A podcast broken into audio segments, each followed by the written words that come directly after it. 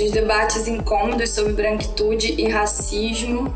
Hoje vamos falar sobre como enxergamos a raça em nós, com a minha convidada Joana Silva. Para quem não me conhece, quem está chegando aqui para a série dos debates incômodos, eu me chamo Babi Cade. Eu sou aqui do Rio de Janeiro. Eu viajei o mundo durante quatro anos sozinha e foi durante essa volta ao mundo que muita coisa mudou na minha vida inclusive que eu me reconheci como uma pessoa branca.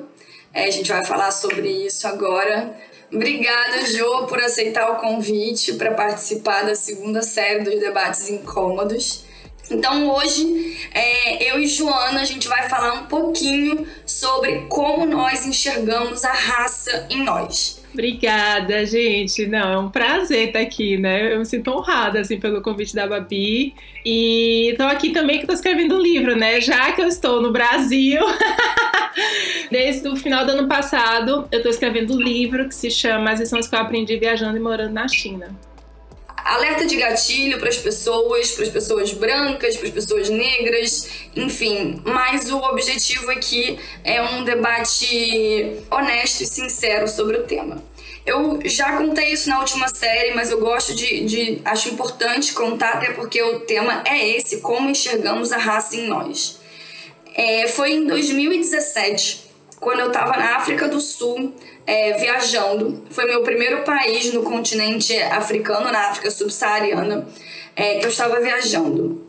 Eu fiz couchsurfing na casa de uma mulher nigeriana. E quando eu saía com ela, todos os espaços que a gente ia eram ocupados por pessoas negras. Eu fui a única pessoa branca em alguns restaurantes quando eu saía com ela, restaurantes e bares, e aquilo me causou um certo incômodo aquilo me causou um estranhamento. E eu, caramba, sou a única pessoa branca. E ninguém é, me tratava mal, ninguém, ninguém falava nada, mas me causou um estranhamento. Isso foi em Johannesburgo, na África do Sul. E naquela mesma cidade, um dia eu resolvi sair sozinha, sem, essa, é, sem a minha anfitriã no Couchsurfing. E aí eu escolhi um restaurante é, pelo TripAdvisor e quando eu cheguei no restaurante, é, para minha surpresa, em plena África do Sul, eram somente pessoas brancas é, no restaurante e somente pessoas negras servindo naquele restaurante. E aquilo me causou um choque. Eu, caramba, eu tô na África do Sul, um lugar, um país é, majoritariamente negro, e eu tô num ambiente só de pessoas brancas. Aquilo me causou um estranhamento, aquilo me causou um desconforto, é, até porque essa questão da apartheid na África do Sul é muito forte. E eu fiquei me questionando é, em relação àquilo. E aí, uma série de acontecimentos durante a minha viagem pelo continente foram me dando conta, foram me fazendo entender os meus privilégios como uma pessoa branca os lugares que eu conseguia acessar pelo simples fato de eu ser uma pessoa branca. É, os lugares, eu lembro um dia que claramente eu entrei num hotel cinco estrelas que não tinha, não era, eu estava acampando num outro hotel. Simplesmente saí entrando, ninguém me perguntou absolutamente nada. E aí depois eu ficava me questionando se eu fosse negra, será que teriam me deixado entrar sem me questionar? Enfim, é, a minha passagem pelo continente africano foi muito importante é, para me dar conta disso. E aí, quando eu voltei para o Brasil, eu comecei a observar os espaços que eu frequentava. Eu já tinha uma noção de que os espaços que eu frequentava é, na zona sul do Rio de Janeiro eram majoritariamente brancos. Eu trabalhava numa multinacional americana onde é, os funcionários eram é, 95% ou mais brancos. Os funcionários é, terceirizados de limpeza, de serviços auxiliares eram negros. Então eu já tinha essa noção é, de raça. Mas depois que eu passei pelo continente africano, essa, essa questão ela ficou mais crítica. Eu comecei a me questionar dos espaços que eu ocupava e quais eram os privilégios que eu tinha é, por ser uma pessoa branca. Uma coisa que antes eu nem me dava conta de que haviam tantas diferenças. E aí eu comecei a estudar sobre o tema, é, tanto que hoje em dia estamos aqui nessa, é, nessa série de debates, já fiz roda de conversa, então a minha passagem pelo continente africano ela foi extremamente importante para eu me entender como uma pessoa branca e entender o que, que isso significava, quais eram os meus privilégios simplesmente por ser uma pessoa branca. Então, basicamente foi isso, é, como deu o, o start, né? Como eu me enxerguei como uma pessoa branca. E aí, Jo, eu queria te perguntar quando que você, como você se autodeclara, né? Como você se lê? eu acho que isso é uma boa pergunta, né? Hoje eu me declaro como uma pessoa negra de pele clara, é, mas eu normalmente falo, né, parda, porque é a referência que a gente tem no Brasil em função da pesquisa do IBGE e é o que eu sempre escutei, né, tá na minha certidão de nascimento, é o que minha mãe em casa, é a referência do meu pai também, mas é como uma pessoa negra de pele clara. Você sempre se viu assim, como uma pessoa negra de pele clara? Babi, na verdade, eu nunca, eu nunca me questionei sobre isso eu nunca pensei, né? Eu, eu era aquela, aquela, aquela mulher, aquela pessoa que não via raça. Então, o meu processo de, de, de racializar o meu olhar, ele aconteceu durante a viagem também. Mas não necessariamente a viagem, mas o fato de eu ter saído da minha bolha em Salvador porque eu poderia ter ido para uma outra bolha, eu poderia passear por várias bolhas ainda em Salvador. Eu, eu sinto que esse processo de me reconhecer, ele iria acontecer de qualquer jeito. E aí, durante a viagem, eu fui tendo várias experiências. Só que o, o meu processo, ele foi primeiro eu me reconhecer como uma pessoa racista. Porque eu comecei a ter umas.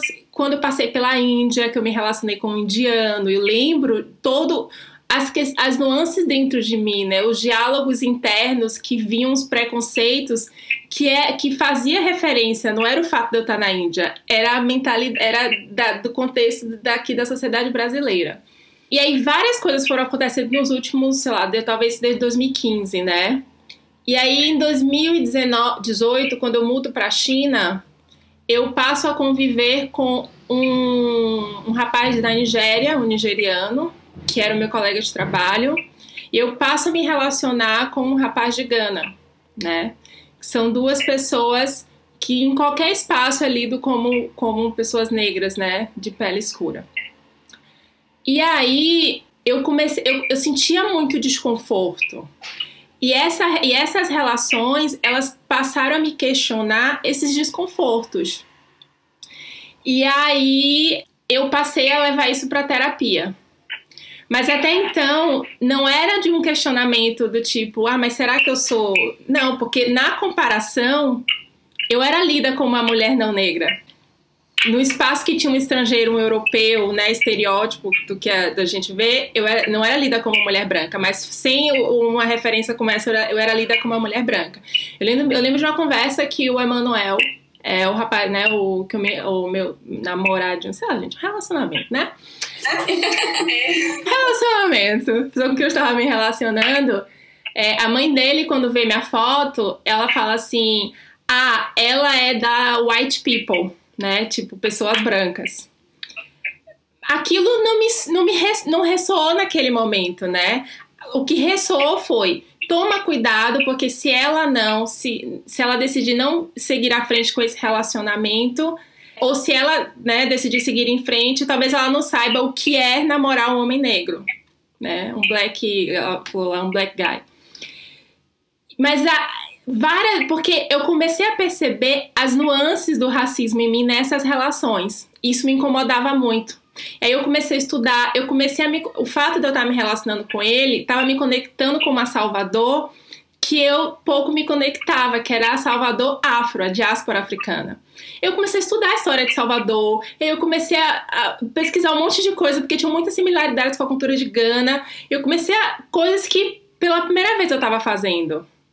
E essas pesquisas foram me levando para algo, tipo assim, como se eu estivesse ali acumulando informações, né?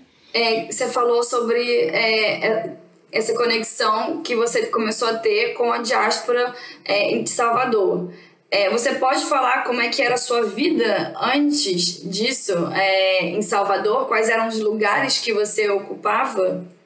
Sim, eu, eu, eu fui a, a dos meus da família, né? A primeira que a segunda, uma prima minha acessou a faculdade, então eu fui a segunda mulher que acessou a faculdade dentro da família. E a escola, minha escola sempre foi escola privada, então era escola, né, classe média alta, assim, de Salvador. Eu estudei na faculdade elitista. Então, o meu meio em Salvador era o meio que hoje eu chamo, assim, é um classe média, que classe média normalmente é um meio embranquecido. Então, imagina que uma cidade, em Salvador, eu nunca tive um namorado negro. E eu não me sentia atraída por negro e achava isso natural. Isso era uma das coisas, um dos gatilhos que ativou na minha relação com o Emanuel. Que foi o primeiro cara, assim, negro que eu me relacionei e que eu lembro do, das minhas questões, assim, vou, não vou, vou, não vou, e depois eu, como assim não vou? Qual é a questão? É a cor da pele? Né? E aí, então eu vim desse lugar em Salvador. E aí, quando eu volto, né, nesse, nessas cinco semanas que seria de, de recesso, eu já volto com outro olhar. Eu lembro que eu tava em Salvador, eu, não, eu queria ir Pelourinho, eu queria fazer. E ninguém, o meu entorno, as pessoas não estavam muito conectadas com isso que eu tava. E eu fui sozinha. Eu lembro que eu fui pra Lavagem do Bonfim, eu chorava. É como se eu estivesse reconhecendo, eu tivesse, tivesse naquele momento dando vazão a algo que é mais forte do que eu. Lembro que eu chorei, eu percorri os 8 quilômetros chorando. E aí depois eu fui pro Rio de Janeiro, foi quando a gente passou, né? Que eu fiquei aí o período na sua casa. E aí naquele momento eu já tinha, assim, além dessas histórias, várias outras coisas que estavam meio que borbulhando dentro de mim, né? A vida passando, as experiências acontecendo, as coisas borbulhando. E aí eu comecei a entrar em contato com várias pessoas que passaram aí pelo apartamento. Eu comecei a ouvir várias histórias, só que o meu olhar, a, a escuta, ela já estava diferente. E eu nem tinha me dado conta disso. E aí eu começava a comparar, eu falei, mas olha esse lugar que eu tô ocupando, né?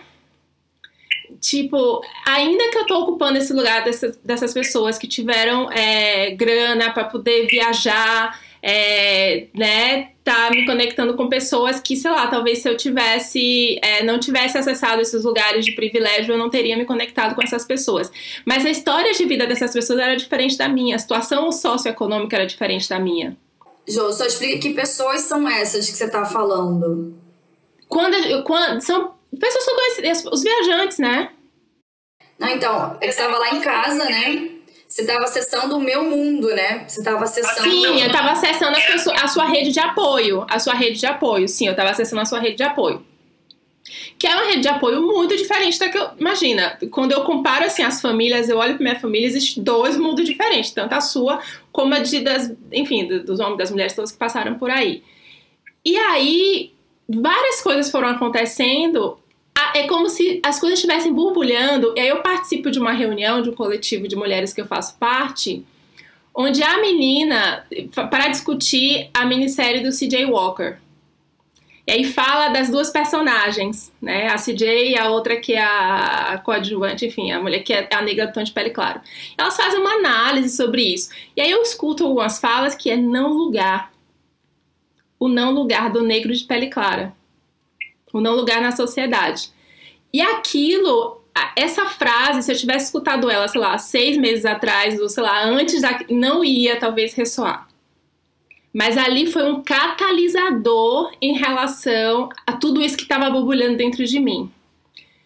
Aí eu comecei a estudar, eu comecei a. Eu, assim, abri um portal na minha cabeça, né? Eu comecei a, a a estudar sobre isso e aí foi que eu fui entender que sim, que eu era mulher negra e aí eu fui compreender as minhas experiências, tanto na escola como na faculdade, porque como eu ocupei espaços de pessoas lidas como, né, majoritariamente lidas como brancas e que tinham, né, faziam parte do, do, do grupo de privilégios e eu estava acessando aquilo ali, mas eu não era aquilo ali.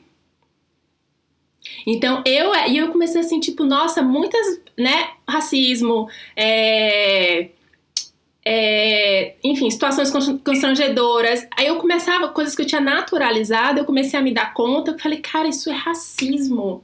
É óbvio que eu passei por isso, não é porque que até então eu achava que a culpa era minha, né? Isso é normal, é porque.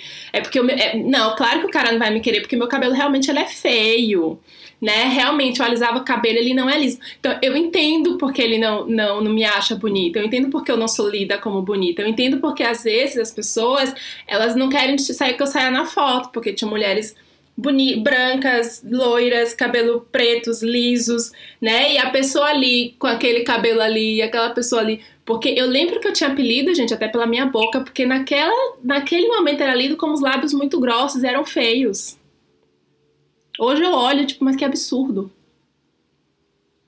Né? Da minha família, da minha mãe, ser uma mulher negra de pele escura e não caber dentro do contexto das mães das minhas amigas. E eu começar assim a entender que, tipo, caramba, que merda é essa? Eu comecei a entender os sentimentos que eu tinha de que às vezes eu tinha vergonha da minha família. É como se estava posto ali que aquela família era inadequada para aquele ambiente. Se você me perguntar assim, Joana, você tem alguma memória em relação a alguma frase, alguma coisa, gente? O racismo. Tem que estudar ele para entender como é que ele funciona. Sabe aquele negócio que eu vou falar de magia? Mas tem que experimentar a magia. Então, racismo tem que, você tem que estudar para poder ler alguma, você tem que buscar informação, ler para você poder compreender, porque até para descrever é tão bem feito que até para descrever é, é, é desafiador. Então o processo foi esse. Aí de lá para cá, o que eu tenho feito é ter realmente mergulhado e resgatar isso. É como se agora eu realmente me reconhecesse. E é claro que a decisão que eu tomei, que não foi desse lugar de não usar mais química do cabelo, foi, foi uma decisão prática. Tipo assim, eu cansei de gastar dinheiro com um salão de beleza. Eu tenho que dar uma solução para isso. Talvez seja eu aceitar isso de qualquer jeito, que foi lá em 2016. É, contribuiu, porque quando aconteceu tudo isso, eu já estava me enxergando com o que eu sou, que é esse cabelo que, que eu vim, né? Então foi isso. Não sei se eu respondi aí. Eu falo muito, né, gente? Respondeu. É, eu queria dividir uma. A gente já conversou sobre isso. É também é, como que a pessoa branca enxerga a pessoa negra de pele clara. No caso da Jo. Quando ela tava lá em casa, eu peguei um caderno meu de quando a gente estava na Índia juntas. É, nós fizemos um retiro de meditação juntas no norte da Índia e no meu caderno eu escrevi assim, eu, eu reparava os ambientes onde eu, eu fazia parte, né, onde eu estava andando, e eu lembro que no meu caderno eu falava assim: somos mais de 100 alunos e tem somente uma pessoa negra, é uma mulher dos Estados Unidos. Ou seja, eu também não reconhecia a Joana como uma mulher negra por conta do tom de pele dela ser mais claro e por conta dela estar é, em ambientes onde normalmente pessoas negras não estão. Então eu lembro muito disso, de como a gente acaba, é, enfim, ignorando essa questão da raça. As pessoas é, brancas é, não, não racializam as pessoas é, negras de pele mais claras também, mas não dão a ela os mesmos lugares, os mesmos espaços, né? Sim, tem uma coisa assim, sabe, Babi? Que é hoje eu. Os meus amigos, eles, eles têm. Eles olham assim, tipo, para muitos deles é tipo, o que, que você tá dizendo? Como assim? Né? Tanto que eu fiz um, um, eu até te contei, eu fiz um, eu fiz a minha palestra que eu fiz para o Congresso dos Viajantes Pretos e Pretas do Brasil. É, eu falo dessa questão do, do, do, como é que eu comecei o processo de me reconhecer como uma mulher negra e conto os episódios da China. E aí eu falo, em algum momento, acho que é uma fala minha que é assim, tipo, não, porque as pessoas não me liam como negra. Aí, um, enfim, uma amiga minha, né, muito próxima, aí ela mandou uma mensagem para mim e falou assim: Eu acho que tem alguma coisa muito, muito equivocada na sua fala. É que você tá dizendo que você é uma mulher negra. Eu falei: É. Pra, imagina, muitos anos da escola, né?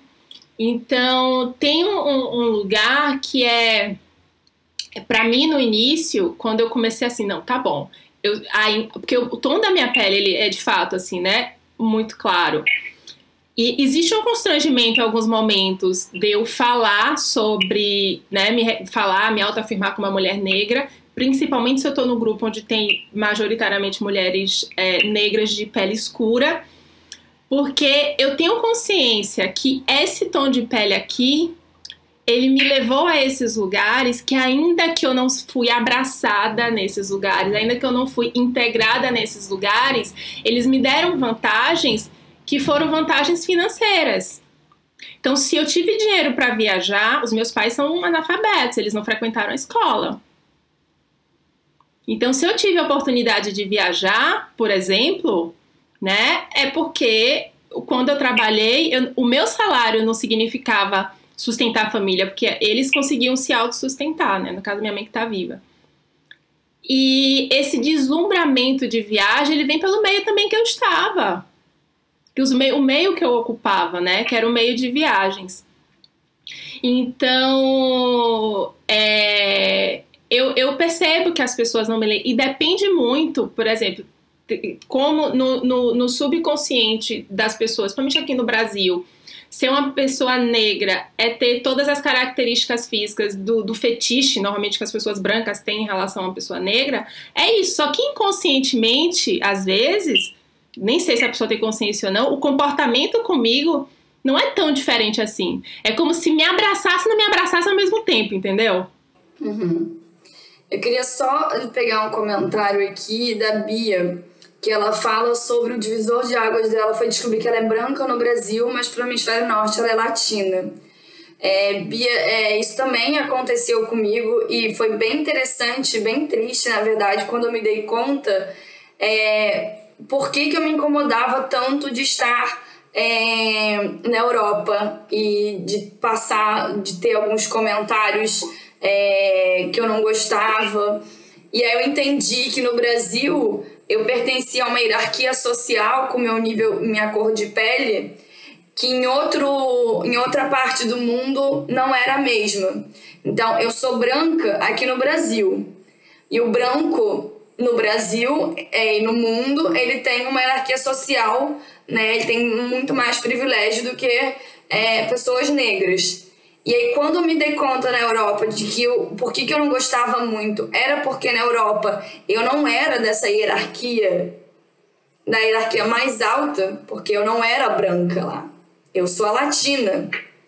Aí eu me dei conta, tipo assim, caramba, que, que horrível, né? Porque é, é, é confortável para mim, porque no Brasil eu sou branca, eu sou o topo da pirâmide. Eu sou eu sou, enfim, né, o, o opressor. Então aquilo também foi um, foi um divisor de águas muito muito forte para mim entender isso, é, os lugares que eu ocupava aqui no Brasil como uma pessoa branca e os lugares que eu ocupo e como eu sou vista em outras, em outras partes do mundo. É, tem, uma, tem uma pergunta aqui, é, as minhas perguntando se eu moro em Salvador, que ainda acha que mais racista. É, eu acho que é a Cláudia. Cláudia, eu não tô em Salvador, eu tô em São Paulo. Eu vejo assim, ó, não tem lugar mais racista. O, o fato de ser racista já é muita coisa. Tem mais ou menos, né? Eu acho que Salvador tem uma questão que, por exemplo, imagina, gente, eu sou, sou de Salvador, e eu. Isso pra mim é um, é um marco. Eu nunca me relacionei com uma pessoa. Eu, primeiro, assim, eu nunca me relacionei. Eu só me relacionei uma vez com um baiano, que foi meu primeiro namorado, que era pardo, né? Le, assim, le, é, ele era. É, enfim, era pardo. Mas eu nunca me relacionei em Salvador com nenhum homem. Os meus, o meu namorado foi um estrangeiro, o segundo foi um estrangeiro. É, e os demais homens com quem eu me relacionei era naquele lugar de uma relação sexual, que por muitos anos eu naturalizava isso. Porque olhando hoje, com, com, com o lugar, no lugar que eu tô hoje, era tipo, eh, me colocavam naquele lugar, né? E eu me encaixava nesse lugar também, de que eu era aquela mulher mestiça para sexo. Porque eram os caras que saíam comigo para ir pro motel. E não precisava dizer nada, gente. Não precisa. Hoje que eu olho assim, eu falo assim, olha para isso, né? Olha para duas coisas. Primeiro que nos espaços que eu ocupava. E gente tem uma coisa também, né? Para contextualizar. Eu nasci numa cidade, na região metropolitana, que é Simões Filho, que é uma cidade majoritariamente pessoas, né, com situação de pessoas negras. Então, até os 10 anos, eu era a pessoa, né, vou falar branca, mas assim, eu era não negra, vamos falar assim, dentro daquele contexto. Porque meu cabelo é, foi alisado desde talvez os 5, 6 anos. Mas quando não era alisado, eu tenho memória de quando eu usava o cabelo trançado, né? Eu era alvo de piadas. Eu era a pessoa, a pessoa da escola que era alvo de piadas. E quando eu passei a alisar o cabelo, depois eu mudei para Salvador, e aí foi quando também aconteceu da sessão social dos meus, meus pais, eu comecei a, a, a, frequentar lugares, cada vez mais lugares de pessoas brancas em Salvador, é um espaço muito restrito. Nem, eu nem considero é uma parte de Salvador, nem é Salvador. Tanto que o meu desejo é voltar para Salvador para conhecer a Salvador que eu não conheço. Porque o meu processo também que eu não falei de me reconhecer como uma pessoa negra, que aconteceu assim, o, o estalo, alguém perguntando aí, eu tava no apartamento da Babi. Depois que eu ouvi aquela frase, tudo se conectou, eu fiquei enlouquecida. E o processo veio sempre assim. Primeiro eu me reconheci como uma pessoa racista, porque eu, eu fui levar uma situação que tinha acontecido, que eu tava muito. me incomodou de uma forma. Aquilo ali veio assim, tem alguma coisa errada nisso daqui. É como se eu tivesse tem alguma coisa errada. Qual situação? Foi a da. É, quando a gente saiu para entregar quentinhas. A gente saiu pra entregar quentinhas na rua. Eu tava achando que ali tinha uma coisa muito errada. Aí depois aconteceram as coisas de tipo, enfim, uma pessoa que tava com a gente falar assim: a querer classificar, meio que racializar ali quem teria direito ou não para aquela quentinha, quem estaria mais com fome ou não. E eu, eu tava. Aquilo ali me, me pegou. Eu fiquei tão. mexeu tanto comigo, porque eu tava achando aquilo ali uma, um absurdo. E eu fui tentar trazer isso para os meus grupos de amigos e eu só tomei cacetada.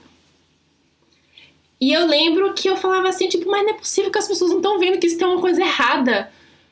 E ali o que eu tava dizendo era o que eu tava reconhecendo, eu não consegui explicar, era a forma como as pessoas brancas que não têm consciência racial, como a branquitude manifesta na gente, que é esse lugar de ser a pessoa que vai salvar as pessoas. Não sei, é como se assim, eu, eu, eu inferiorizo. O branco salvador. O branco salvador.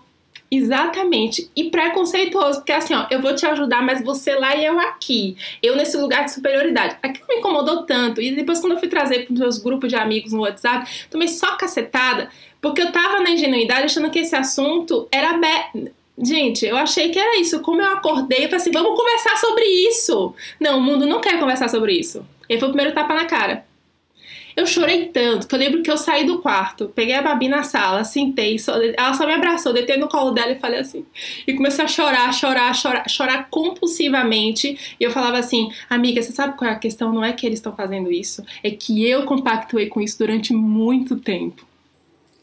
É, é, é porque a gente não falou muito sobre, mas a questão da tentativa de embranquecimento, né? Você você foi a tentativa, você foi o embranquecimento da sua família, né? Então a sua mãe, ela não queria que você sofresse o que ela sofreu, então ela tentava que você acessasse espaços que ela não acessou e tentava, né, a questão do cabelo, enfim, a questão das escolas. Sim, é o que é o que a gente vê o que as mães as mães fazem, né? E, e, fazem isso de um lugar de poupar mesmo, de proteção. Porque quando eu, se a minha mãe teve esse cuidado, ela e o meu pai, e esse lugar de garantir que eu ia ocupar os lugares que eu ocupei, é porque eles sabiam que era não ocupar esse lugar dentro do Brasil, né? Então, é, eu até costumo dizer assim, olha, o processo de. E que isso tem a ver, gente, com com racismo. Assim, é isso. Não tem outra palavra, né? E eu, eu vejo assim, eu poderia ter nascido de cabelo liso, mas eu nasci de cabelo afro. E eu sinto que é porque nessa vida eu tinha que trazer essa consciência para mim. Porque eu costumo dizer, né, que eu fui quase um projeto de eugenia que deu sucesso. quase! Até se não fosse a consciência falar mais alto e dizer assim, ó, epa, volta aqui, vamos lá, você tem uma missão nessa vida, né? Então é isso. O que mais aqui? O que mais aqui? É, a, a Bia perguntou a questão do cabelo, né? Que é uma, uma questão sempre muito importante é, nesse processo de se reconhecer como uma pessoa negra, né? O cabelo é um, é um fator extremamente importante nesse processo. Como foi para você? Você falou que o início não foi uma questão de raça, foi uma questão de chega, não aguento mais, quero economizar. Né? É, foi uma decisão num lugar de muita de, de, muita praticidade, assim. Porque eu decidi não voltar a trabalhar. Eu tinha um dinheiro que eu tinha que me manter até o momento que eu decidisse voltar a trabalhar. E os 400, 500 reais por mês nesse cabelo não cabia mais no novo, no novo estilo de vida que eu tava é, buscando para mim. Mas quando eu cortei o cabelo, eu lembro que eu botei a mão assim no meu cabelo. Foi uma, uma sensação tão gostosa, tão é como se tivesse um piano, um, um fardo das minhas costas. E depois que eu cortei o cabelo, eu entrei num processo de reconstrução da minha autoestima. É que o cabelo, no meu caso, é, é, é o fenótipo, é a característica relacionado às pessoas negras visível, né? É isso que tá. Porque se tivesse cabelo liso aqui, com esse tom de pele que eu tenho, alguém falou que o Ti falou tom de pele branco, mas é um tom de pele claro que falo, que eu falo, né? É, então, é, o cabelo, ele, ele é com, pra mim usar esse cabelo hoje, é tipo assim, eu tô afrontando o sistema. Sabe? Quando, depois que eu passei pelo processo de reconstruir minha autoestima, porque o cabelo representava, para mim, imagina, né? Eu achava que as pessoas não iam, os, os, os, boys, as pessoas eles não gostavam de mim, as meninas não me queriam nas fotos. Eu às vezes não era a pessoa benquista naquele espaço, porque eu representava, né, várias coisas na, subjet, na subjetividade das pessoas.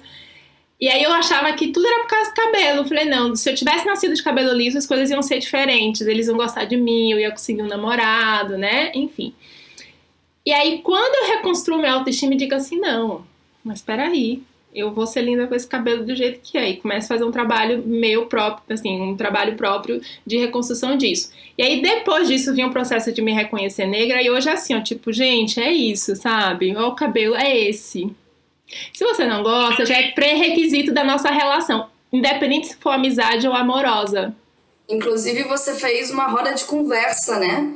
É, para falar sobre é, a transição capilar, para poder ajudar outras mulheres a passarem por esse processo, né, Ju? Sim, eu fiz eu falando sobre isso, porque falar de cabelo é, é, falar de cabelo é falar dessas questões do racismo que oprime a gente mesmo. Isso destrói a subjetividade. Eu, eu olho para trás, é que eu faço terapia, gente, há bastante tempo, né? Eu não sei se eu Santa Maria, né? Eu não sei se eu conseguiria passar por isso tudo sem a pessoa ali num, num espaço para segurar as pontas. Porque é muito perverso. Eu tô, eu tô aqui falando as coisas assim desse jeito, não sei o quê, mas vocês não têm ideia do que é. A Babi acompanhou. Quando eu caí, eu, eu chorava, gente. Uma dor que eu abri, eu abri as sessões esse com a minha terapeuta, assim, ó, soluçando, só para chorar, para dizer tem alguém olhando por mim chorando, tem alguém entendendo essa dor, esse, esse engasgo aqui, ó, que é quando você percebe que aquilo tudo que você se culpabilizava, porque é isso, né? O, o as pessoas brancas, elas, é, elas, o processo todo, não vou falar pessoas para não colocar o sujeito, né? Mas toda a estrutura faz com que a gente acredite que a questão é nossa. E não é. Isso fica muito claro quando, imagina, gente, e isso também ajudou a melhorar minha relação com a minha mãe, porque eu passei a olhar com ela de outros olhos. Porque até então eu achava que todas as questões que tinham acontecido comigo era assim, se meu pai tivesse. Eu tinha uns pensamentos quando eu era mais nova, que era assim: se meu pai tivesse casado com uma mulher de outra cor, minha vida seria diferente. Eu tô falando isso que eu deveria ter, sei lá, uns 10 anos, 11 anos. Eu era muito nova. Então, para uma criança de 10 anos pensar dessa forma, não é coisa da minha cabeça. Não é que racismo não existe. É. E, sabe o que eu queria trazer aqui? A gente estava conversando é, sobre é, a branquitude, é, quando fala sobre os espaços que ela não quer ir porque eles não são muito bem. As formas sutis de racismo, assim, que não são racismo, sabe? Aquela coisa velada. Ai, eu não quero ir naquela praia, não. Aquela praia não é muito bem frequentada. Eu não gosto daquela, da frequência daquela praia. Isso, assim, é um clássico de, inclusive, amigas minhas. Não, eu não gosto muito do arpoador, não. A frequência do arpoador ali não é muito legal. É na saída do metrô. Não, não gosto, não. Você tem mais alguns exemplos que estava falando sobre isso, assim, sobre essa questão de reconhecer comentários que a gente não reconhecia como comentários racistas, mas que hoje a gente entende claramente que são racistas, mas que tem gente que ainda não não se dá conta de que é. Já falei muito isso. Nossa senhora. Eu ia para as festas em Salvador e era assim, o critério da festa era: será que vai ter gente bonita? E eu, e eu desavisada ainda, naquela, né, ano passado, quando eu tava nesse negócio, eu tava lendo o livro da Grada Quilomba, achando, gente, minhas amigas, gente, a gente passou isso na escola, deixa eu contar pra vocês, sabe aquilo que a gente falava? Aquilo ali é feio, não vamos falar isso mais. Quando eu joguei isso, tipo assim, não, porque a gente falava assim, a gente dizia que só ia pra festa que tinha gente bonita. E ainda pegava camarote para garantir que realmente ia ter gente bonita. Eu, parece que eu estava dando fazendo alguma coisa de muito errado fazer esse reconhecimento, né? Mas tinha isso, tinha essa questão de não, em Salvador tem a questão do pagode, tinha a questão de gostar de pagode, não gostar de seresta. Significava o quê? Porque são estilos de músicas que pessoas negras gostam. É que tem coisas que, cara, às vezes a pessoa fala, ela pode até estar tá pensando em outra coisa, mas é que isso, no coletivo, a gente já sabe o que significa. Aí eu não gosto de funk. Esse é um estilo de música que eu não gosto. A pessoa pode até não gostar do estilo da. Mas assim, a conotação do gosto, que é construção social, tá implícito, né? E do pagode também, que é isso. Mas, mas tem, assim, né? Esse negócio de. Eu lembro que quando eu tava namorando com um menino que era foi o namoradinho que eu tive, que era branco, as pessoas falavam que tinha cabelo crespo pele clara e cabelo crespo, falava que assim, nossa, o filho vai nascer pichain. E o seu namorado. E o seu namorado europeu, Jo, como é que era isso, né? Era você com um namorado branco dos olhos azuis. É... Como que era pra, pra sua família isso? Era. Era foda isso. Mas tinha uma coisa. É isso, né, gente? Tem umas coisas que assim, eu percebi no lugar de olhar ele como um troféu. E eu ficava o tempo inteiro me questionando assim: você gosta realmente dele ou você está com ele porque ele ele é lindo? Ele é o padrão, é o modelo, né? Eu nem tinha consciência racial. Mas eu ficava. Porque a questão do gênero atravessava, e aí eu falava assim: não, mas eu só vou casar com ele porque eu tenho certeza que eu gosto dele. A família inteira olhava para ele como se fosse assim: nossa, tipo, agora clareou de vez, né? E aquilo me incomodava já, mas eu não. Mas era incômodo que, tipo, não olhava, né? Mas eu tava o tempo todo me observando. Inclusive, de que lugar ele que ele tava comigo? Será que ele realmente gosta de mim? Será que ele vai me aceitar quando eu não estiver com esse cabelo liso? Sabe essas coisas? É, queria saber, assim, o que, que mudou na sua vida depois que você se reconheceu como uma pessoa preta, é, negra de, de pele clara? O que, que mudou na Joana? Mudou várias coisas, mas a vida ficou um pouco mais desafiadora. Porque eu tomar consciência disso e assumir para mim mesma que eu não vou mais tolerar eu ser tratada diferente por causa do meu cabelo, pelo que eu represento. Ficou é muito dolorido algumas vezes, né? É como se assim, quando a gente tá no sofrimento, a gente se acostuma e a gente naturaliza aquilo. Quando a gente sai dele, qualquer coisa que leve para ele, eu tô numa repulsa assim muito forte. Mas me trouxe uma completude interna.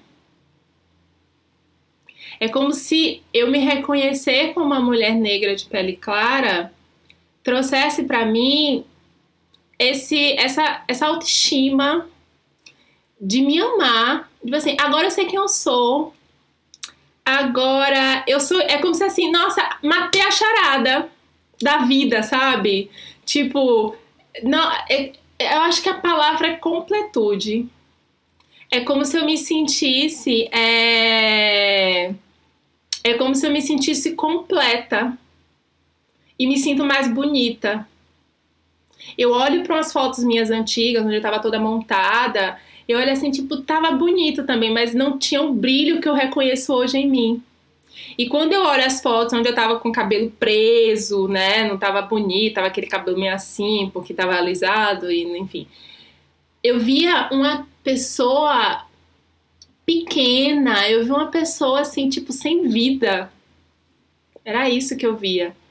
E hoje eu vejo, eu, eu, eu me sinto muito mais poderosa internamente. Gente, não que eu não acorde, né, não fique fritando nas inseguranças da vida, não fique me achando feia às vezes, cara, né? Às vezes eu vou, agora não, mas quando eu tava no início do aí com a Babi, eu ia para alguns lugares, às vezes eu ficava assim, tipo, dava a sensação de que às vezes estava inadequada ali, naquela festa que a gente foi lá no samba né? Perceber assim que os caras não olham, às vezes bate cara, é óbvio, né? Tipo, e hoje, ainda que eu ainda consiga sentir isso, né? Mas isso não tira esse lugar que eu tenho, esse sentimento que eu tenho de completude, de tipo, que delícia.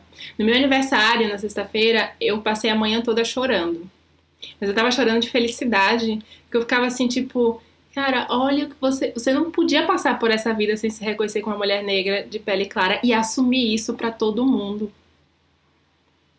O assumir para mim é eu dizer para toda essa estrutura opressora, falar assim, ó, vai todo mundo tomar naquele lugar, sabe? Tipo, é uma afronta mesmo. Assim, assim, quanto mais eu me posiciono, quanto mais eu ocupo esses lugares, eu assumo, é como se eu estivesse fazendo política, como se eu estivesse fazendo revolução. É como se agora vocês tomam, agora vocês engolem, porque eu já engoli muitos anos, eu não engulo mais.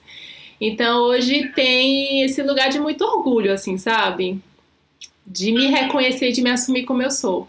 É. Eu, eu quero dividir também o meu, porque a partir do momento como eu me identifiquei como uma mulher branca, identifiquei os privilégios é, que, que isso significa, eu também não consegui mais ocupar os mesmos os espaços da mesma maneira. Eu não consigo não trazer esse assunto nos ambientes que eu ocupo. Eu não consigo é, não falar sobre isso com os meus amigos, com a minha família. Eu não consigo não mostrar para as pessoas é, os espaços que nós estamos ocupando. Eu lembro uma vez que eu cheguei numa festa junina no Rio de Janeiro, era no Jardim Botânico. Era uma festa é, junina, gratuita na rua, e eu percebi que não tinha uma pessoa negra. Nada, nada. E aí aquilo me gerou muito incômodo e aí eu comecei a perguntar para as pessoas que estavam comigo: "Você viu se tem alguma pessoa negra?" "Não, não, não tem." E ninguém nem tinha reparado, ninguém nem tinha pensado sobre o assunto. E, e aí eu comecei a estudar sobre o assunto, né? Eu comecei a, a, a buscar mais, eu levei muito tapa na cara, é, cometi muito erro e cometo existe uma questão chamada fragilidade branca, é, que as pessoas brancas elas não querem é, estudar sobre o assunto, elas não querem encarar essa questão da branquitude e do racismo, é como se assim o racismo é uma coisa muito ruim e ele é muito distante de mim. Por exemplo, é, Bolsonaro, nosso presidente. Nosso não, né? Meu não é. O presidente do. O presidente, ele é racista. Ele é racista. Eu não sou racista. Mas o racismo é uma questão estrutural e todos os brancos se beneficiam disso, dessa questão estrutural do racismo. Então eu também me beneficio disso sem me dar conta. Então é trazer consciência para esses benefícios que eu tenho, para os privilégios que eu tenho a partir da cor da minha pele e, uso, e, e tentar usar desses benefícios para ceder espaço é, para pessoas negras que não conseguem ocupar os mesmos espaços. Porque essa estrutura, o branco vai puxando o branco o tempo todo. Se você, se alguém me pede uma indicação, antigamente, se alguém me pediu uma indicação é, de algum profissional, dificilmente eu ia ter um profissional negro para indicar, porque não fazia parte do meu círculo. Então o branco ele acaba é, se, se, se, beneficiando e, e, e, e, seguindo na máquina sem pensar, sem se questionar. Então o objetivo dessas lives também é trazer essa, essa questão para as pessoas brancas que estão nos assistindo. É, busquem entender qual é o espaço que vocês ocupam e quais são os privilégios que vocês ocupam dentro da sociedade. É, eu fiz eu é, fiz uma roda de conversa sobre isso que gerou um grupo de estudo a gente leu Me and the White Supremacy da Laila Saad que gerou um grupo de mulheres brancas ativistas em relação à branquitude e ao racismo que gerou um, uma série de debates, é, uma série sobre racismo e branquitude, que virou um podcast, que está virando uma segunda série de lives, e que tá virando, vai virar um segundo, uma segunda série de podcast. E a gente não pode ficar nesse lugar de fragilidade branca, de ai, eu não sou racista, não é comigo, isso é uma coisa muito distante, de não querer tocar é, nesse ponto. Nós precisamos usar os nossos espaços é, e cedê-los e pensar em, criticamente como que a gente vai é, no nosso dia a dia e mudando é, é essas, essas questões. É, é, estrutural, então é muito mais forte do que eu essa questão do racismo. É, eu, eu consigo ver claramente situações onde eu fui racista, mesmo não querendo, vem uma coisa automática e você precisa trabalhar nessa desconstrução. É, eu, enfim, então essa série de debates é para as pessoas é, realmente entenderem que não adianta se sentir culpado por ser branca. A culpa branca não adianta de absolutamente nada. A questão é o que, que você vai fazer com seus privilégios. Você tem privilégio branco, que eu gosto eu lembro muito é, do curso que eu fiz da Isabel, afroantropóloga, é um curso é, é, sobre branquitude, para quem não conhece, indico. Tem vários profissionais que dão cursos para falar com a branquitude, é, é, falar sobre, sobre, o, sobre, sobre racismo e sobre ser antirracista. E a Isabel ela começou a dar alguns exemplos sobre algumas atitudes que ela tinha é, no dia a dia dela que eram muito distantes. Como, por exemplo, quando ela ia no supermercado, ela tinha. Ela não podia ficar mexendo muito na bolsa dela, porque o segurança podia achar que ela estava colocando alguma coisa dentro da bolsa, que ela estava roubando. Depois que ela passava do caixa, ela sempre guardava a notinha fiscal porque podiam pedir para revistar a bolsa dela, pedir para ela mostrar o que ela tinha comprado. São esses privilégios que, se a gente não ouve o outro lado da história, se a gente não ouve uma outra perspectiva, a gente não vai ter noção. Então, é, é preciso que a gente, que pessoas brancas é, estudem sobre o assunto, que não joguem para a mão de pessoas negras. Isso é um clássico, eu já fiz isso. Eu lembro de uma vez com a Manuela, uma, uma amiga, que eu falei assim: ai, Manu, o que, que você acha sobre isso, sobre esse caso de racismo? É, sobre. Você acha que, que isso é racismo? A gente está sempre jogando para as pessoas negras é, responderem as nossas questões. Tá aí, gente, tem internet, tem Instagram produzindo conteúdo gratuito sobre branquitude, sobre racismo. A gente não precisa passar esse peso, esse fardo para os negros. Eles já sofrem diariamente com as questões relacionadas ao racismo. Então, nós precisamos fazer a nossa parte. É estudar, é buscar maneiras de mudar o nosso dia a dia, é ceder espaços. Enfim, são N maneiras, mas assim, é, eu já errei muito, já levei muito tapa na cara, continuo errando. Hoje mesmo eu estava conversando com a Jo e a Jo me, me, me, me corrigiu é, falando sobre em relação a, a quando tava falando sobre preto com raça, ela falou assim, não, amiga, negro é a raça, preto é a cor da pele. E assim, uma coisa que também é importante que eu aprendi é, nessa, nesses estudos e tô aprendendo, A gente tem. Um, os brancos têm uma infeliz mania de achar que todos os negros pensam da mesma maneira.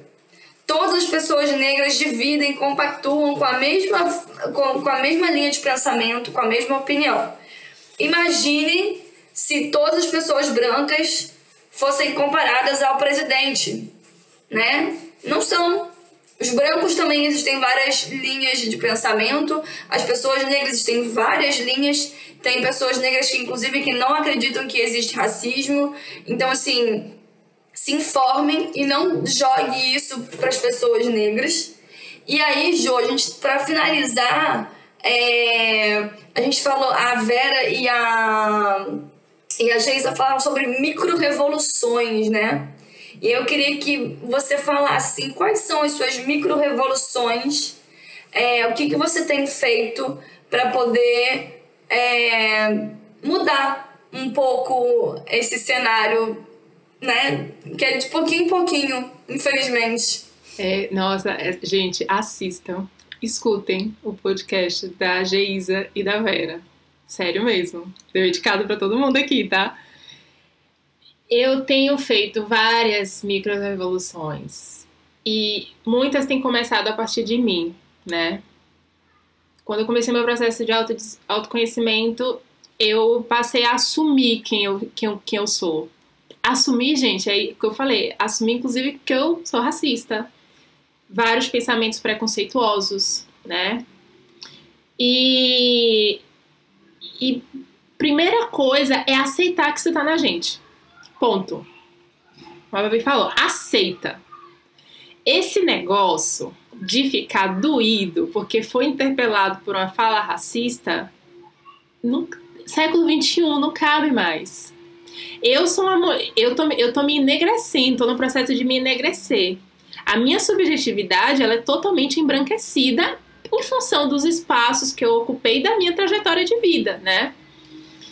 E eu tenho convivido, eu tenho, eu tenho ficado mais próximo de pessoas negras, principalmente aquelas mulheres que, que já estão nesse processo há mais tempo do que eu, de uma forma de aprender convivendo e não perguntando para olhando como é que elas fazem, como é que elas falam, onde, onde é que elas leem, para eu poder ir atrás. Eu fico lá assim, ó, buscando informação estudando mesmo.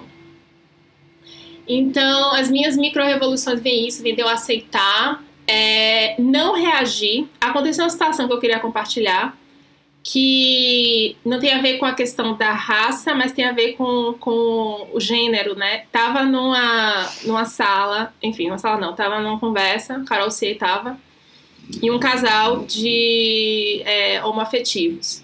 E eu falei né, fala não sei o que, não sei o que, não sei o que homossexuali homossexualismo. Na hora eu fui interpelada, porque esse era um termo pejorativo. A minha reação automática foi: eu não sabia. E qual é a palavra correta? Ele falou: homossexualidade. Dois, quando no intervalo da conversa, eu fui no Google para olhar. Falei, gente, paguei micão aqui agora. Gente, sem nenhuma questão que quando eu vou interpelar uma pessoa que tá com a fala racista, a pessoa só falta dizer que é a mesma coisa, dá um tapa na cara. Então, assim, a primeira coisa é a gente aceita, a gente fica aberto pra, pra, pra aquilo que está sendo dito, porque está sendo dito para que a gente não reproduza mais isso, né? E uma outra coisa é realmente consumir mais conteúdo, é, informação. Eu passei a, é, a procurar pessoas que falam sobre o assunto né? Ver materiais que essas pessoas produziram, ficar ouvindo a, o vídeos no, no YouTube. Porque o processo da micro não vai a gente não pode esperar que um governo como esse faça alguma questão estrutural, mas a gente tem que começar a fazer algumas coisas de dentro para fora, né? E aí, à medida que eu vou tomando consciência, eu vou tendo mais, é, eu vou tendo mais comportamentos né, e atitudes que têm a ver com a luta antirracista. Então, hoje, quando eu olho para minha família, eu já olho com outros olhos. Então, eu tenho uma geração aí dos seus 14, 15, 16 anos que está chegando, que algumas já são lidas em espaços como brancos e brancas, e as outras vão ser lidas como negras. E essas que vão ser lidas como negras, eu tô ali assim, ó, ligada, de olho. Falando assim pros pais, né, pros meus tios, olha, se precisar de alguma coisa, não, antes de dizer que essa, ela não vai poder fazer, me fala, porque se eu não puder ajudar financeiramente, eu vou catar alguém, porque eu tive esse, essa vantagem, né, essa passabilidade de acessar pessoas e de ter um ciclo de amizade que, muito, que tem mais dinheiro e privilégio do que eu. E com essa consciência, eu tô usando esses espaços para fazer isso, que é o que eu chamo de é, fazer a, é, o equilíbrio. Como é que fala? Não é reparação é, histórica, mas é quando faz distribuição de renda. né? Fazer esse processo de distribuição de renda. E tenho é, cada vez mais sendo mais crítica com as pessoas com quem eu mantenho perto de mim. Então, eu tô sendo menos tolerante, né? A pessoas que decidem por não ver raça na vida.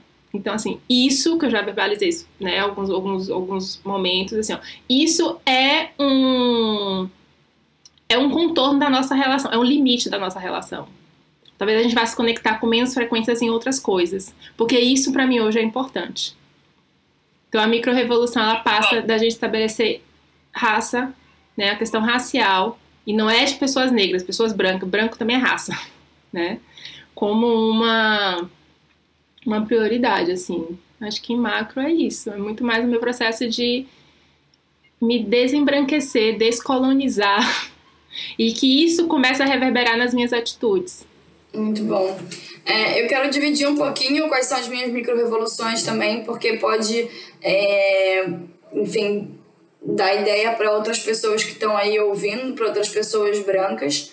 É, primeiro, é, que quero dizer que isso é um processo de uma vida inteira. Não é porque eu estou nessa prática antirracista, que eu estou lendo sobre, que eu faço micro-revoluções, que pronto Aí acabou, já é isso. Não. É um trabalho diário que tem que ser feito é, e é um trabalho de vida inteira. Então, assim, não é que ah, eu já entendi que eu sou é, dos meus privilégios, da, que eu sou que, que significa ser a branquitude, que eu me beneficio disso e pronto. Não, isso é um trabalho aí de vida inteira. É, a minha micro-revolução são várias, foi o que você falou. Consumir produtos autores, conteúdos de pessoas negras. Eu, hoje em dia, sempre que eu vou indicar algum profissional, eu sempre busco profissionais negros para indicar. É, busco indicações com amigas, busco outras indicações, porque infelizmente a minha bolha ela ainda é majoritariamente branca. Então, às vezes, eu tenho que sair um pouco da minha bolha para conseguir indicações. Eu lembro quando eu estava tentando um veterinário para minha gata, eu busquei veterinários negros no Rio de Janeiro. É, não consegui encontrar nenhum que atendesse, enfim, perto da minha casa, mas eu tive essa busca. É, eu tenho um grupo de. Fiz um. Participei de um grupo de estudo é, de, sobre branquitude. Existem grupos de estudo. A Carol Cier, ela organiza esses grupos de estudo. A gente lê o livro da Laila Saad, Me and the White Supremacy. O livro, inclusive, foi é, traduzido para o português recentemente. Antes era no inglês, então agora ficou ainda mais fácil. É, sigo vários, vários produtores de conteúdo aqui no Instagram, então vou aprendendo no Instagram. Vou trazendo isso para o meu Instagram, porque a maior parte das pessoas que me seguem são pessoas brancas, a gente precisa, e eu preciso falar com as pessoas brancas. É, uma outra coisa é que todos os espaços que eu ocupo eu trago isso. Exemplo, é, eu fui convidada é, ao longo dos últimos anos a, a, participar de três congressos de viajantes, né? Que é onde eu produzo conteúdo sobre viagem, é, é, é a minha, espe minha especialidade. E os três congressos não tinham nenhum palestrante negro. Nos três congressos que eu fui convidada, eu levantei esse ponto para as pessoas, para os organizadores. Oi, olha, só tem palestrante branco, não tem nenhum palestrante negro. O Brasil tem mais de 50% da população de pessoas negras. E você não tem nenhum palestrante? Ai, Babi, eu não conheço e tal. Tudo bem, eu te indico. Todas as vezes que eu indiquei os palestrantes negros, eles foram, as pessoas acataram as sugestões, convidaram esses palestrantes e essas pessoas acessaram espaços onde elas não acessariam porque os negros não acessam, porque os brancos indicam brancos. Então eu começo a indicar pessoas negras para os espaços que eu ocupo, sempre. Então, assim, são poucas coisas, mas ao, ao, aos pouquinhos a gente vai, vai crescendo. Um outro exemplo, eu participo de uma plataforma, tem um curso meu em uma plataforma chamada Wordpackers. Eu com a Luísa, que também faz parte desse, dessa série de debates incômodos, Luísa do blog Janelas Abertas, a gente é, organizou uma reunião para essa empresa para falar sobre a questão da falta de representatividade negras, de pessoas negras no site. Por que, que eles não estavam lá? Por que, que só tem produtores de conteúdos brancos? Existem viajantes negros. Então, eu tenho tentado trazer ao máximo possível esse debate é, no meu dia a dia, em pequenas atitudes, falando aqui no Instagram, falando com os meus ciclos de amigo, é, fazendo roda de conversa, é, consumindo. Então, assim, existem N maneiras que vocês também podem fazer a parte de vocês. Quanto mais a gente falar, especialmente, gente, infelizmente, pessoas brancas muitas vezes só ouvem pessoas brancas. Então, por isso que é tão importante que pessoas brancas se deem conta da sua raça, se deem conta do que isso significa para poder falar e atingir mais pessoas brancas. Nós não sofremos com racismo e nós é, nos beneficiamos dessa sociedade, desse racismo estrutural. Então, a gente precisa conversar com outras pessoas brancas para tentar, aos poucos, né, antes tarde do que nunca, mudar alguma coisa na nossa sociedade. Tem uma coisa que eu lembro agora, gente, é o seguinte. Muita gente aqui que segue, né, a gente que viaja e outros viajantes, uma das coisas que as pessoas mais pedem para falar e que, enfim, que mais também gera engajamento é quando fala de autoconhecimento. Não acredita em autoconhecimento se não olhar a raça.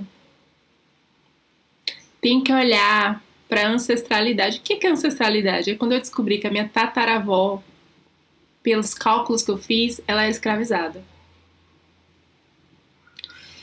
Então, é a gente olhar é, as pessoas brancas, alguém estava segurando o chicote. Eu sempre costumo dizer, ó, alguém, já sabemos quem quem quem quem estava tomando a chicotada. Falamos muito de, das chicotadas e de quem tomou a chicotada, mas a gente precisa falar de quem estava segurando o chicote. Que ser era esse? Ou o que que essa condição gerou nesse ser e que isso foi transmitido através das nossas células até as pessoas que estão hoje, 2021, aqui no Brasil. Então a gente tem que olhar para isso. E não é olhar com culpa, com vergonha. Eu tenho uma pele clara, então eu tenho isso também dentro de mim. Porque isso se manifesta nas minhas relações. E como eu já estou nesse processo de me auto-observar, quando eu percebo todas as essas essas às vezes o racismo se manifestando, né? A gente Somente quando. Às vezes, quando eu tô me sentindo num lugar de superioridade, tem que olhar outra pessoa. Eu olho logo qual é a. Se a pessoa quer, eu leio essa pessoa como branco ou negro. Então, se eu leio como negra, eu tenho que ver que tem alguma coisa aí, então. Tem alguma coisa aí, né? Então, é olhar isso. E isso, gente, ninguém vai poder fazer por vocês. Ninguém. Vocês vão poder ler todos os livros da Djamila Ribeiro. Vão poder ler todos os livros lá da Joyce Bert, da, todos, né, da, da Leila Gonzalez, da Evaristo, da Conceição Evaristo. Vocês podem ler todos os livros, assistir todos os vídeos do YouTube, os milhões de vídeos. Mas se não parar para refletir como é que aquilo se manifesta em você e o que é que aquilo representa no seu pai, mãe, avô, avó, tataravô, tataravó e na história da família, esse conhecimento ele não vai reverberar em atitude. Ele vai ficar no campo teórico. Então eu deixo isso, né, é, no convite, porque as pessoas querem falar de ancestralidade, aí ficam criando, principalmente as pessoas brancas, uma romantização, porque então eu vou olhar, eu vou. Aí quer, aí quer se apropriar, se conectar com a ancestralidade das pessoas negras. Tipo, não, sua ancestralidade é, tem que olhar o que, que eles estavam fazendo lá durante esses 300 anos, né? E que eles não estavam vindo em navio negreiro no, né, em condições, coisa. Então, é olhar, gente. Não tem. O racismo, ele a mudança começa a partir da gente. Né? Porque essa questão estrutural, pelo que as, as coisas estão, eu não vejo muita perspectiva em termos políticos, né, hoje. Mas a gente, a gente tem aqui, se, as 20, se das 25 pessoas que passaram por aqui, uma pessoa branca passar a refletir sobre isso, para mim isso já assim, valeu esse essa essa aqui, tipo, cara, que delícia. Eu demorei 30 e poucos anos para fazer isso. Mas que bom que eu acordei. E tô aqui agora falando com vocês, porque eu poderia passar mais 30 sem nem ter acordado. E reconhecer isso, né? Jo, muitíssimo obrigada, amiga, é, pela participação nessa série. Obrigada mesmo por aceitar meu convite, por vir expor um pouquinho da sua história, da sua experiência. Eu acho muito importante a gente dividir a nossa trajetória para a gente poder ajudar outras pessoas aí na trajetória delas nesse assunto que é extremamente importante e precisa ser é, debatido cada vez mais e mais e é tão incômodo. Então, muito, muito obrigada pela sua participação. Obrigada a você, gente. Obrigada amiga, obrigada pelo convite, por ter lembrado de mim, né? Ela, ah, eu lembrei de você, ótimo, eu aceito. Muito bom estar aqui com vocês, todas as mensagens, eu li ali algumas coisas que eram possíveis, mas é isso, gente. Qualquer coisa a gente se fala nas redes sociais. Eu deixo um beijo, um abraço para todo mundo que está aí ouvindo, né? Esse podcast, essa live depois. É, e lembrando que a série de debates incômodo vai ser é, vai ter ainda mais três encontros. A próxima é com a Luísa, do Janelas Abertas, e com a Fly Alves sobre escrita. A escrita é racista, então fiquem ligados que toda quinta-feira tá rolando. É, eu vou divulgar aqui no meu perfil. É, quem puder ajudar a divulgar é muito importante para a gente conseguir atingir o maior número de pessoas possíveis para falar e para debater e para se incomodar com esse assunto. É, muito obrigada aí todo mundo que participou. É, quando que, se quiser, deixe uma mensagem para Joana, para mim. É, é muito importante a gente ter uma noção assim do impacto que a gente tem. Foi o que a Jo falou, se a gente conseguir impactar uma pessoa com essa live e uma pessoa com podcast, já fez toda a diferença pra gente. São essas micro revoluções que elas são extremamente importantes e escolher quem a gente tem ao nosso lado nessa trajetória é extremamente importante. Muito obrigada. É, uma coisa que eu lembrei, gente, uma outra coisa, pessoas brancas, tá? O Instagram ele é racista. Não preciso dizer porquê, né? Então, assim, gente, vocês que acompanham pessoas negras, independente do tom da pele, compartilhem, dê like. Isso é também fazer micro-revoluções, né? Porque isso gera engajamento. É, o Instagram não entrega para todo mundo, só entrega se vocês se vocês interagirem com aquilo. Não precisa ser falar sobre relações éticas raciais, é sobre o trabalho daquela pessoa. Então, assim, né, a forma de lutar contra o sistema também. E é isso. Muito obrigada, Jo. Boa noite para todo mundo que assistiu aí. É, essa live vai ficar salva, então quem quiser assistir, é só voltar aqui no meu perfil. Um beijo, boa noite.